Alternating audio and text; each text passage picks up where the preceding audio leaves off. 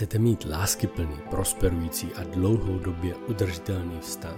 Tak do toho musíte dát vše. Neexistují žádná zadní vrátka pro případ, že by se něco nedařilo, nebo to nebylo stejně jako v romantickém filmu. Není pochyb o tom, že zavázat se jen jedné osobě může být děsivá vyhlídka.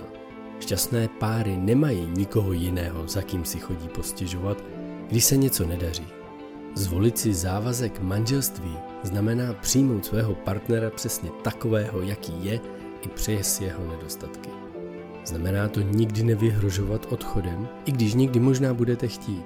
Pokud má žena trpí bolestmi, můj svět se zastaví, abych ji mohl poslouchat. Tento podcast není o tom, jak se stát dobrým manželem nebo manželkou, ale jak být mužem či ženou, jenž dokáží rozvíjet, obnovovat a udržovat lásku, radost a mír v jejich magickém spojení. Vítejte v podcastu Manželství. Jmenuji se Miroslav Sázovský a vedle mě sedí má krásná žena Eva. Tak moc jsem potřebovala obejmout a on odešel. To fakt bolelo. Záleží, jste to taky někdy ve svých vztazích. Jemu jste cítili po blízkosti a místo toho ten partner, partnerka odešli. Dneska se podíváme na to, jak citové pouto ovlivňuje naše vztahy, naše partnerské vztahy. Často o tom ani nevíme, že nějaké citové pouta si vytváříme. Dneska se podíváme, kde vznikla, jak vznikla a jak se projevují právě v partnerství, abyste je dokázali třeba rozlišit a případě s nimi pracovat, abyste se oba cítili mnohem lépe. To by měli znát všichni manželé. Já bych řekl, že ve chvíli, kdy dáváte manželský slib, tak byste měli dostat do ruky papír a tam by bylo napsaný Lásko, moje citové pouto je vyhýbavé. Evča by mi dala papír, moje citové pouto je úzkostné. Co to znamená ve vztahu? Jak se budu projevovat? Jak se pravděpodobně budu chovat? Mm-hmm. Vlastně máme několik, několik typo, typových typů citového pouta. 50% lidí má zhruba to jisté citové pouto.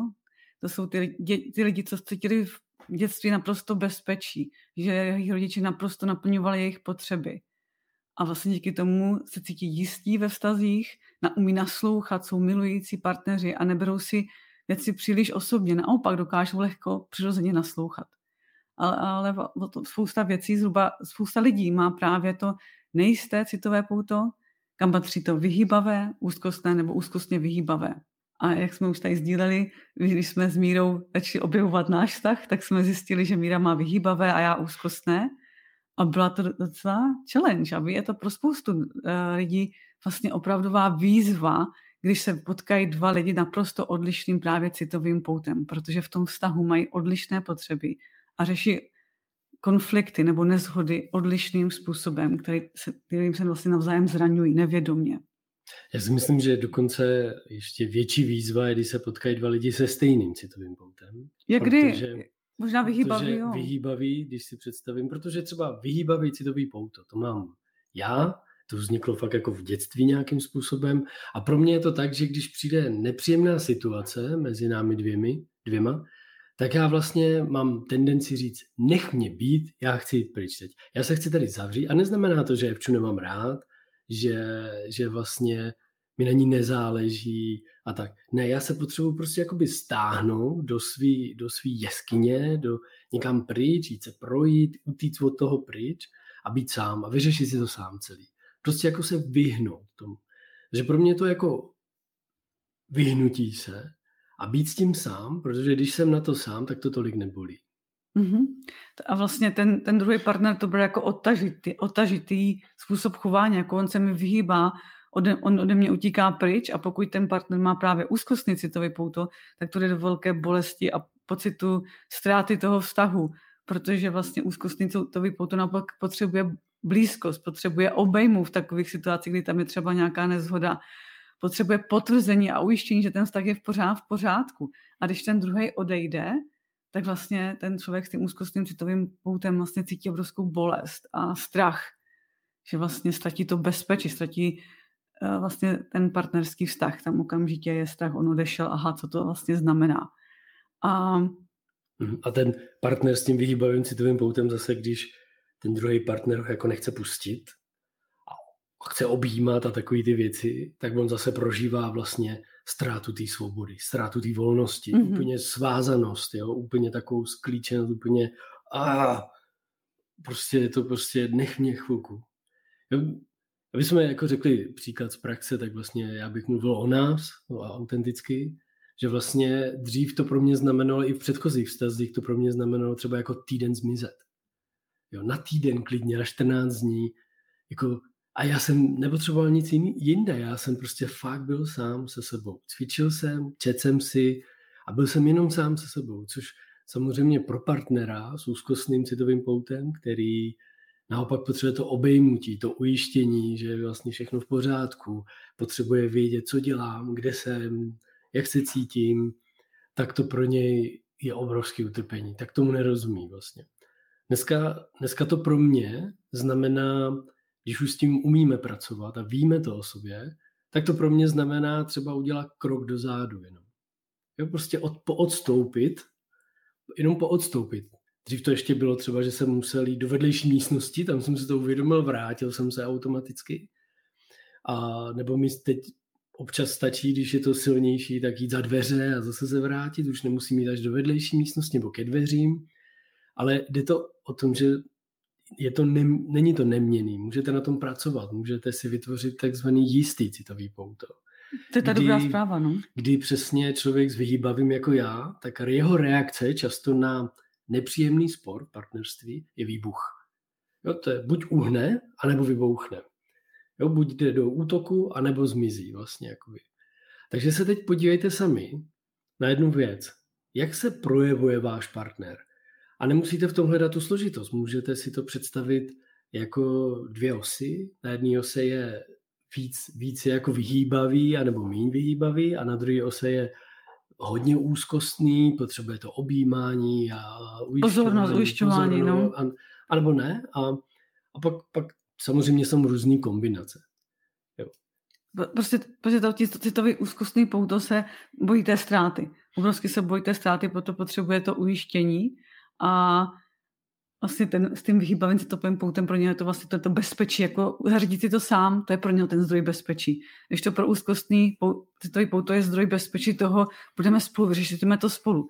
Takže právě když jsou dva s úzkostným citovým poutem, tak oni se často jako podporují v tom ujišťování. Jo? Takže oni, když se najdou ty dva s úzkostným, tak si furt píšou, ujišťují se, podporují se a tím pádem často si to vyléčí nevědomě i tím, že tam neustále pro sebe jsou a dávají si tu pozornost.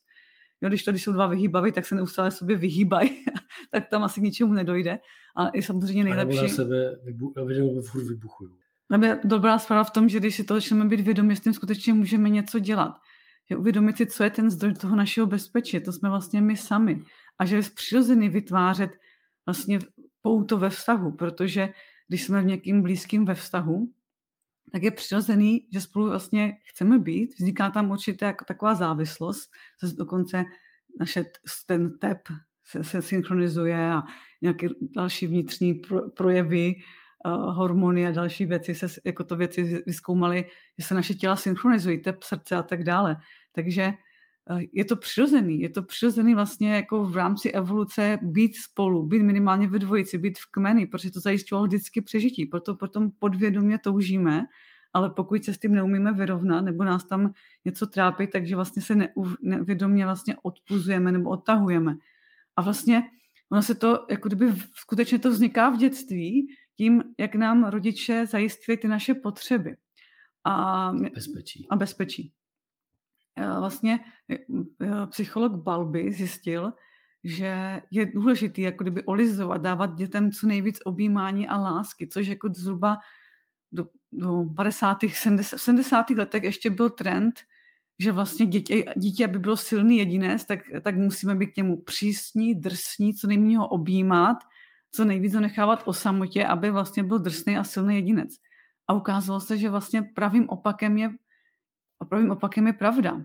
Že vlastně spoustu lidí, co byli jako děti v nemocnicích, mají obrovský traumata z toho, že tam neměli ty rodiče že tam rodiče pro ně nebyli v těch těžkých situacích. A takže eh, v dnešní době se ví, že vlastně naplňovat potřeby dětí, aby tam pro ty děti zjistovat jim tu blízkost je jedno z důležitých věcí. A ono se dokonce dá už poznat u dětí, jaký mají citový pouto. Protože když přijete pro dítě třeba i do školky a ono k vám přiběhne a řekne a obejme vás a má radost, že jste tam a radosti s váma odejde domů, tak je to to jisté citové pouto. Ale pokud to dítě přijde a vrhne se na vás a brečí a úplně je celý ža, jako žalostný a ubrečený, tak to znamená, že má to úzkostný citový pouto, že tam vlastně trpělo, teď vám to chce ukázat, jak tam trpělo. A nebo to výbavy se ukáže už tak tím, že maminka přijde do školky a to dítě dělá, že maminka tam není. Že dělá, že vlastně tam má spoustu zábavy. Vyhýbá se tomu, co ho bolelo. Ano, jako naštvaný ten výbuch no, tam nebo je takový, naštvaný, jako, ano. Jo, že dá najevo jako takový to. A to můžete sledovat u toho partnera. Já bych nešel k dětem, já bych jako nešel na hmm. my tohle podcast o manželství, proto se podíváme spíš na to, jak to mezi partnery můžeme využívat. Ono to vznikalo v dětství a to je důležité vědět. Když se v tom chcete stát mistry, tak je krásný si převzít odpovědnost a začít to pozorovat u dětí, protože ve chvíli, kdy to začnete pozorovat u těch dětí, tak si to uvědomíte i u sebe, jaký to máte. Je to snažší, než to pozorovat u dětí, u toho druhého. A když to chcete proměnit nebo chcete zažít tu evoluci toho manželství, posunout ten váš vztah po 10-15 letech, ale i klidně po roku svého manželství, kdy jste spolu a začínáte se objevovat, začínají vznikat ty spory, jo, začínají vznikat takový ty neřešitelné problémy, které jsou v partnerství taky. Máte možnost vlastně se podívat na další evoluční level toho vašeho manželství. Aha, my máme i citové pouto. My máme talent, o tom jsme mluvili, nějaký prostě jedinečnost svoji, máme nějaký citový pouto, máme nějaký jazyk lásky. Jo, to je neuvěřitelný, co každý z nás toho má. A já bych vám teď doporučil jednu věc, protože v tomto podcastu není možný s vámi probrat všechny detaily a všechny věci, spíše to o tom, abyste si uvědomili, na čem můžete začít pracovat, nebo za čím s námi, za námi můžete i přijít. Chci vám doporučit jednu knihu, jmenuje se přímo Citové pouto, napsal ji Amir Levin a to je expert, který, který se věnuje právě anglicky se tomu říká attachment. A ta kniha vyšla v češtině, je tam spousta cvičení, je tam spousta testových otázek, tabule, kde si jako skutečně můžete odpovídat. Jo, tam nemáte jenom jeden dotazník, je tam, a nejseš si pořád jistý, tak zkus tohle, zkus tuhle metodu. Ani tak, a tak zkus ještě tuhle metodu a ještě tuhle. A teď ti to ještě vysvětlím víc do detailu a víc podrobně. Takže tam v té knížce skutečně najdete kompletní takový jakoby manuál, i tu teorii, kterou potřebujete k tomu, abyste jako partneři na to mohli pracovat. Pokud tam totiž není porozumění tomu citovému poutu, tak ho nemůžete proměnit, protože pokud to nedokážete popsat slovy, měřit, pozorovat, pokud nejste ten pozorovatel citového pouta můj, mého a hlavně i toho, ne, hlavně mého, ale i toho partnera, kdy ho na to můžete upozornit, tak vlastně nemůže dojít k té proměně. Mm-hmm. A tam je důležité si uvědomit, že to není špatný chování, že někdo udělá, že někam odejde. Jo, že to nechceme hodnotit, jako že to je špatně nebo dobře. Spíš se díváme na to, aha, on to tak má. A začnete zkoumat, jak to, že to tak má. A díky tomu, že si rozumíte, aha, to chování je pro mě takový podivný, jako ani se mi vůbec nelíbí, ale jak to vzniklo, co tam zatím je, co s tím můžeme udělat, jak, se, jak si to udělat tak, aby jsme se cítili spolu hezky, jak na to můžeme oba pracovat, aby jsme se podpořili v tom, aby, eh, jak my jsme to dělali s Mírou, aby on nemusel odejít a já nemusela být tak úzkostná jako co potřebujeme k tomu, aby jsme to dokázali si, jako kdyby poléčit společně. Ono mm-hmm. je to mhm. i jako, samozřejmě na tom člověk může pracovat i sám, ale když to pracujete na tom v tom vztahu, tak je to vlastně ideální, protože si to navzájem tom podporujete, objevujete, ptáte se, ne, nespochybňujete toho druhýho, protože často ženy s úzkostím citovým poutem můžou jít až jako do takové velké úzkosti, že mají od toho partnera vsta- jako až strach, jako když o něm třeba chvilku neví, když nemá, nemá tu zprávu. Jo, že vlastně, a možná se to zažilo spoustu. Mě, to, mě teď jenom naproň, že tě přerušuju, ale uh, já, já si pamatuju na svůj pocit, když jsem měl do Prahy a Evča mi jako začala už psát a dám vědět a volala mi a ve mně byl pocit, a jako to teď budu sdílet, to je moje stíhačka, jako, jo on mi snad nedůvěřuje, nebo co. A jako skutečně probíhaly tam nějaký pocity, emoce, protože já bych to vlastně jako nedělal. Já tím, že mám to vyhýbavý, tak dokážu být sám se sebou. A nemám tam potřebu být s někým jiným. Jo, pro mě je to takový, aha, ona se trápí, tak já ji nechám být sám, protože to mě jako léčí, mě to pomáhá. Jo, a není to o tom, že chci být sám. To ne, já jenom potřebuju ten svůj prostor vlastně. Ani to není být sám, prostor. Jo, nenarušuj mi tu moji zónu a tak. Takže uh, jenom to jsem ti jako přerušil, ale vybavil jsem si tu emoci, jo. ten pocit, protože když to nevíte, když nevíte, že Evča má úzkostní citový pouto, to znamená, že já jedu do Prahy a ona prožívá jakousi úzkost. Já potřebuji vědět, že to je dobře, abych se, aby, aby, aby to, se to ulevilo. Vlastně to tělo reaguje samo. Často si to možná, hlavně ty lidi s úzkostním citovým poutem, a mě to dokáže představit každý. Kdyby vám někdo, kdyby se slyšeli, že spadlo letadlo a zrovna jste viděli, že váš partner letěl zrovna, zrovna tam tím směrem, tak se vám sevře celé tělo. To je taková přirozená reakce. Takový, úplně se vám sevře třeba žaludek. Jo a vlastně mi se to stávalo, musím říct, že jsem s tím hodně zapracovala, teďka to už skoro nemám, ale vlastně jsem o Mírovi nevěděla, že nedal zprávu, že dorazil, tak jsem mi skutečně sám zavřel ten žaludek a, a ten, ten zavřený žaludek vy, vyvolá ty různé mm. emoce a pak myšlenky v hlavě a musela jsem si s tím hodně pracovat. Ale prostě nejjednodušší bylo, že napsal jsem v Praze. To mě bohatě stačilo. Víc, jsem, víc vlastně jsem nepotřebovala. Tak to okamžitě odeznělo. Ta vnitřní práce sama na mě se sebou byla mnohem jako náročnější. Takže chcete-li pomoct partnerovi, a nebo chcete mít ten lepší vztah, ještě ještě lepší, než ho máte, prožít tu evoluci v tom vztahu, tak já, když zjistím, že Evča má úzkostný citový pouto, tak vlastně já, když odjíždím, nebo se něco děje, tak moje žena trpí. Tak... Trpí v podstatě, no je to jakoby trpí. Já to, já na začátku podcastu řekám, když moje žena trpí, můj svět se zastaví. Jo, tak to není jako a, utrpení, jako když odjíždíš. No ano, já to chci jenom přirovnat, že prostě se v tobě něco děje a není ti to příjemné. Jo, je to, je to nepříjemné. Nepříjemné je to, když vlastně se mi neozveš. Ano. Jako když se mi neozveš, že jsi dojel v pořádku, to bylo pro mě nepříjemné. No ne, ale ta úzkost je příjemná, jo? Protože jako ne, ty zažíváš úzkost. Když odjíždíš, tak ne. Až když se mi neozveš. A nebo když se neozval třeba, a já už jsem si říkal, už musel přece dojet. Tak jako jo, dobře, když se po hodině a půl, co jsem dorazil, nebo po dvou hodinách, kdy ty už víš, že bych měl být v Praze, já nenapíšu, že jsem zkušený jsem v Praze, a mysle, já jsem, tak začínáš teprve prožívat úzkost. A já jsem vlastně si snažila, jako kdyby jsem pracovala s tím, že se musím postarat svůj spokojenost, tak mu přece zavolám nebo napíšu, abych věděla, že je v potáku a mi dnes vydal telefon. tak, jo. Protože samozřejmě zácpa na, na, na, dálnici, já jsem přijížděl pozdě, klient už tam stojí a čeká, stepuje, takže já tam přijížděl s pocitem, ježiši, teď jako brát mobil a počkejte, já jedu o 20 minut pozdě, ale já ještě zavolám manželce, aby se cítila fajn. Já to teď dělám. A taky vím, že když se neozve, že už je to taky pro mě v pořádku, protože uh-huh. už jsem s tím pracovala a vím, že vlastně často na to zapomeneš, nechtěně, nebo se něco dá, udá. Takže, takže a to bylo na začátku toho vztahu, že? když jsme se potkali a vlastně ani já na začátku toho vztahu jsme ani nevěděli ani jeden, že máme tyhle citové pouta a tohle se s náma vlastně dělo. A tím mm-hmm. jsme to rozklíčovali a pojmenovali a teďka já vím, co od něho můžu očekávat vlastně, že, že často... A tam je ta důvěra vlastně, jo, a jedna z věcí, že já jsem, když jsem si to uvědomil, tak ano, před odjezdem tři, čtyři pusinky, objímačka, sedl jsem do auta a udělal jsem to, že jsem volal. Tak jsem si dvě hodiny si povídal se včou. Teď v začátku to tak někdy bylo, no. Teď už je to tak, že ale já bych taky potřeboval něco dělat. No dobře, tak jo. a, ale je to, je to o tom, že jsem poskytl tý F-chatu, poskytl to, co potřebovala. Napsal jsem jí, viděl jsem, že moje žena vlastně bude prožívat úzkost, když dorazím do Prahy a nenapíšu jí, tak jsem klientovi řekl, počkejte, já manželce napíšu. A začátku to pro tebe bylo nepochopitelné, že jo? Ano. Že vlastně uh, proč to ten druhý potřebuje. To jako, hlavně když máte výbavy citový pout, tak to je pro vás naprosto jako ona je úplně mimo, to je úplně stresný. No, jako... Stíhačka prostě. No, jakože tak... mi nedůvěřuje, nedá mi ani prostor, já jsem celý den doma a jedu jenom ke klientovi, i řeknu jí, kam jedu, co tam budu dělat a přesto, a myslím, přesto jí musím to, napsat, že tam se... A vlastně pro mě vůbec ne, pro mě vlastně nikdy nebylo podstatný, co tam jdeš a, a k komu no. jedeš. Pro mě bylo jenom to, že vlastně že vím, jsem dorazil, že jsem v pořádku, ano. Vlastně je to celý. Což pro tebe vlastně nebylo vůbec pochopitelný. Proto, jo?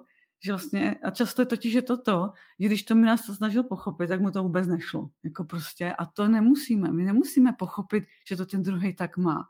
Jako často to chování je nepochopitelné i pro nás samotný proto jsem s tím hodně tenkrát jako pracovala. Protože mi samotné to bylo nepříjemné, že tohle prožívám. Že ještě k tomu z minulých stazích se mi tohle nestalo nikdy, nedělo se mi to. Jak to, že se mi to teďka z míru děje?